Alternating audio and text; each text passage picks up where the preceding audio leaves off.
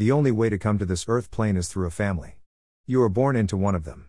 I personally disagree with the practice of selecting your own family before birth, even though it is a spiritually accepted phenomenon. We don't choose our families, but they choose us. But we have been given families to go with our life mission, or the only way to survive becomes a life mission for all of us.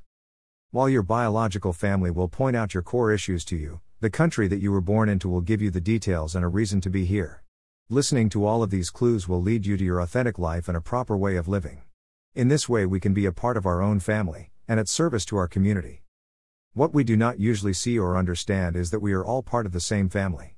We are all one soul living on the same land. We haven't been able to figure this out yet because of the small families we were born into and our biological lineage.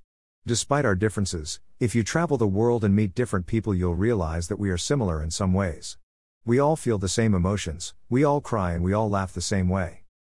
No matter what the world throws at us, deep down inside we know we are the same.